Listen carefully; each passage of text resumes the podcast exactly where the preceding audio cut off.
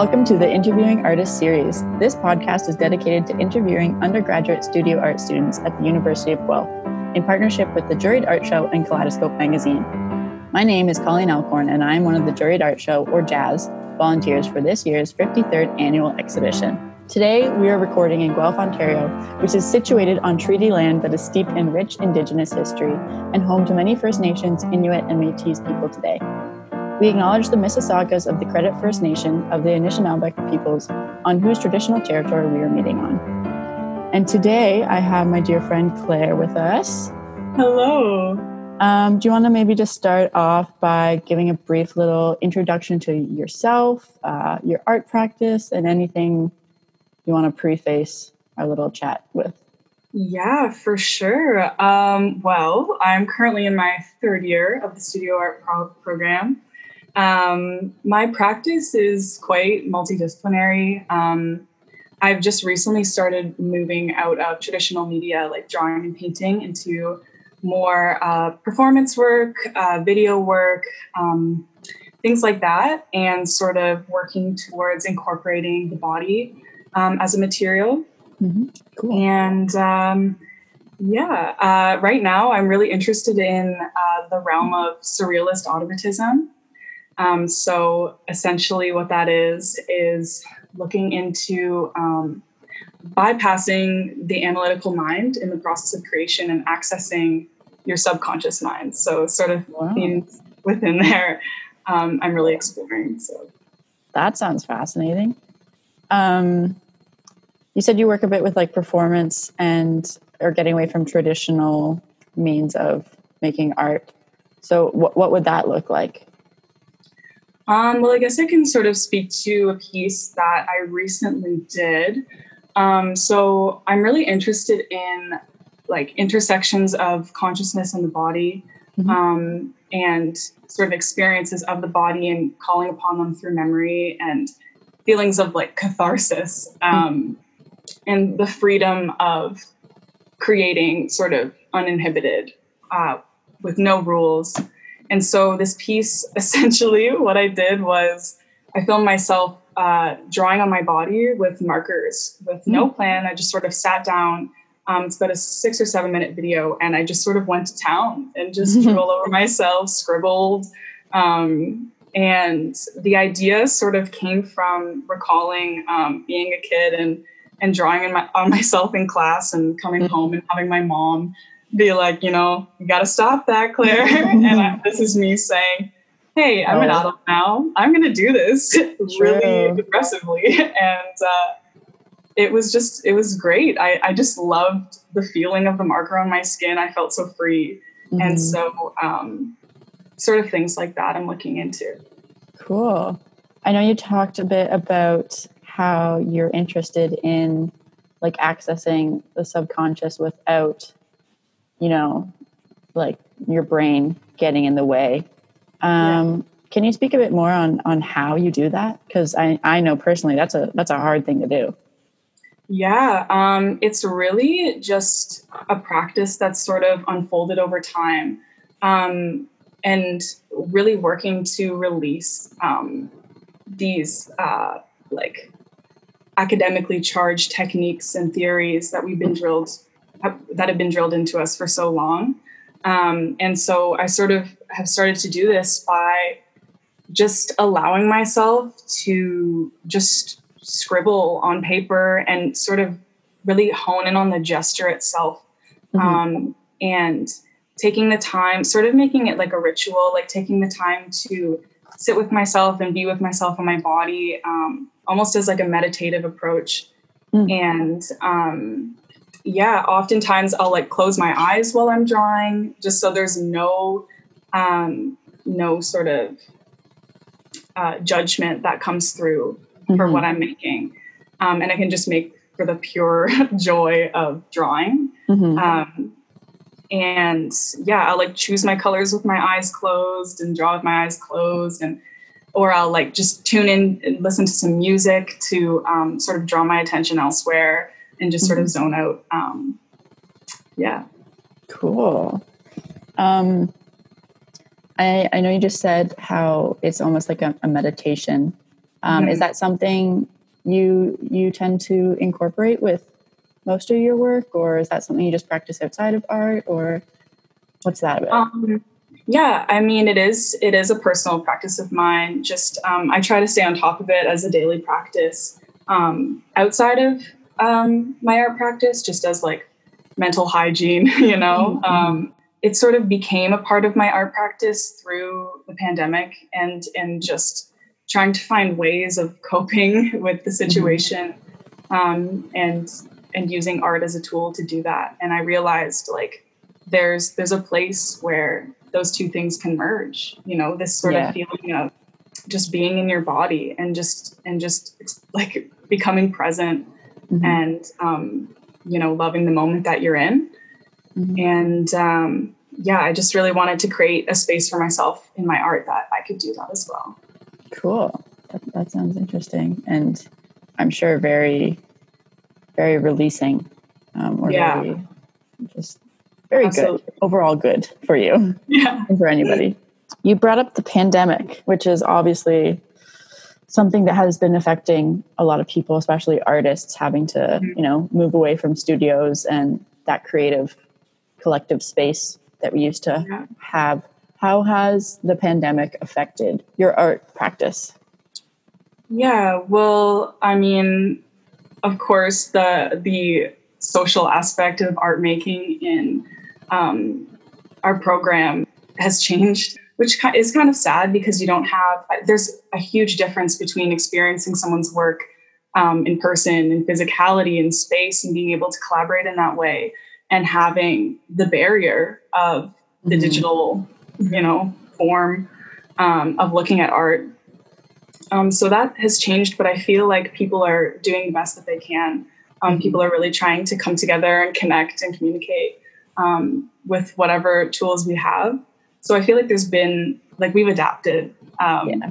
really in a really positive way. But in terms of my actual practice itself, I've definitely, I mean, there's more time available. Yeah. Um, to to explore things in your own way and i feel like it's really it's really sort of tied into looking within myself and just self exploration, self inquiry, and um, being curious about the world and what like it's just put so many so many things on on blast and um, so many aspects of the way that we were living and the way that we do live into like focus so it's definitely become i mean it's always been a personal thing for me creating art um, as a way to process things but I feel like now even more so it's become it's just it's just more present in my life.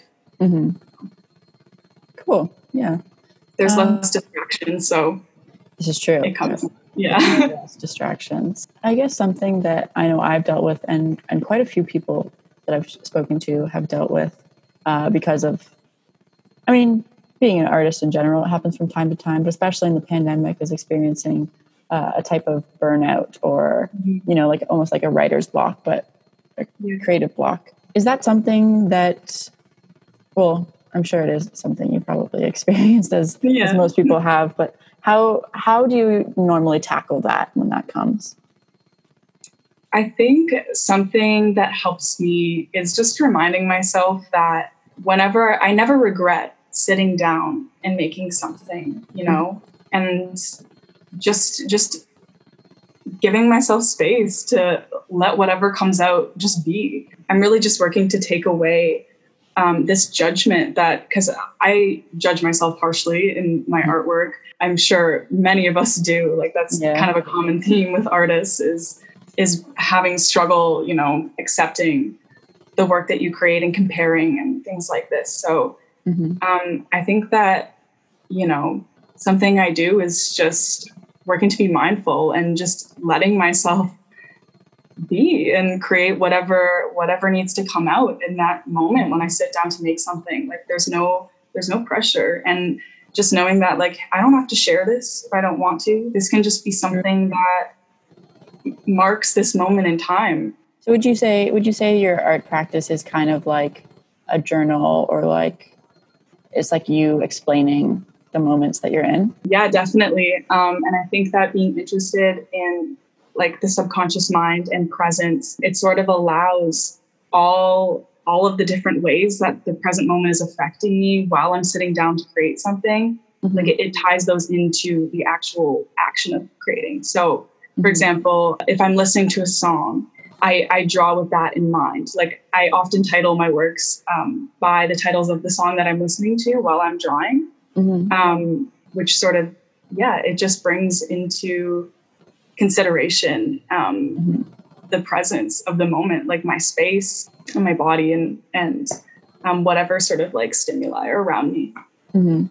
Mm-hmm. You brought up music, which is an interesting thing because I know you as the wickedly talented Claire from Shebad. Um, do you want to talk maybe a little bit about your your musical career and and that aspect of your creativity and how that plays with with your your your art practice? Mm-hmm. Yeah.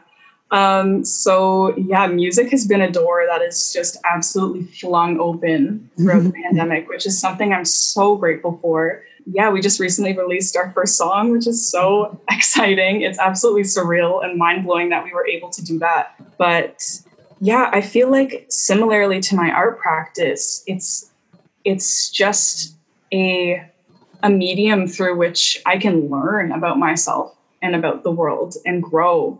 Um, and it's something that teaches me lessons all the time. Um, mm-hmm. And yeah, I feel like because I don't have a classically trained musical background, um, you know, like I know the basics of music theory and stuff, but you know, it's not what I go to school for. Um, I'm not, you know, actively taking lessons. I feel like it's almost like an improvisation. Like I'm really learning as I go. And I feel the same way about sort of the art that I'm exploring now, almost as like an artistic improvisation. Um, and I'm very lucky to have a musical partner who I'm working with. His name's Mark.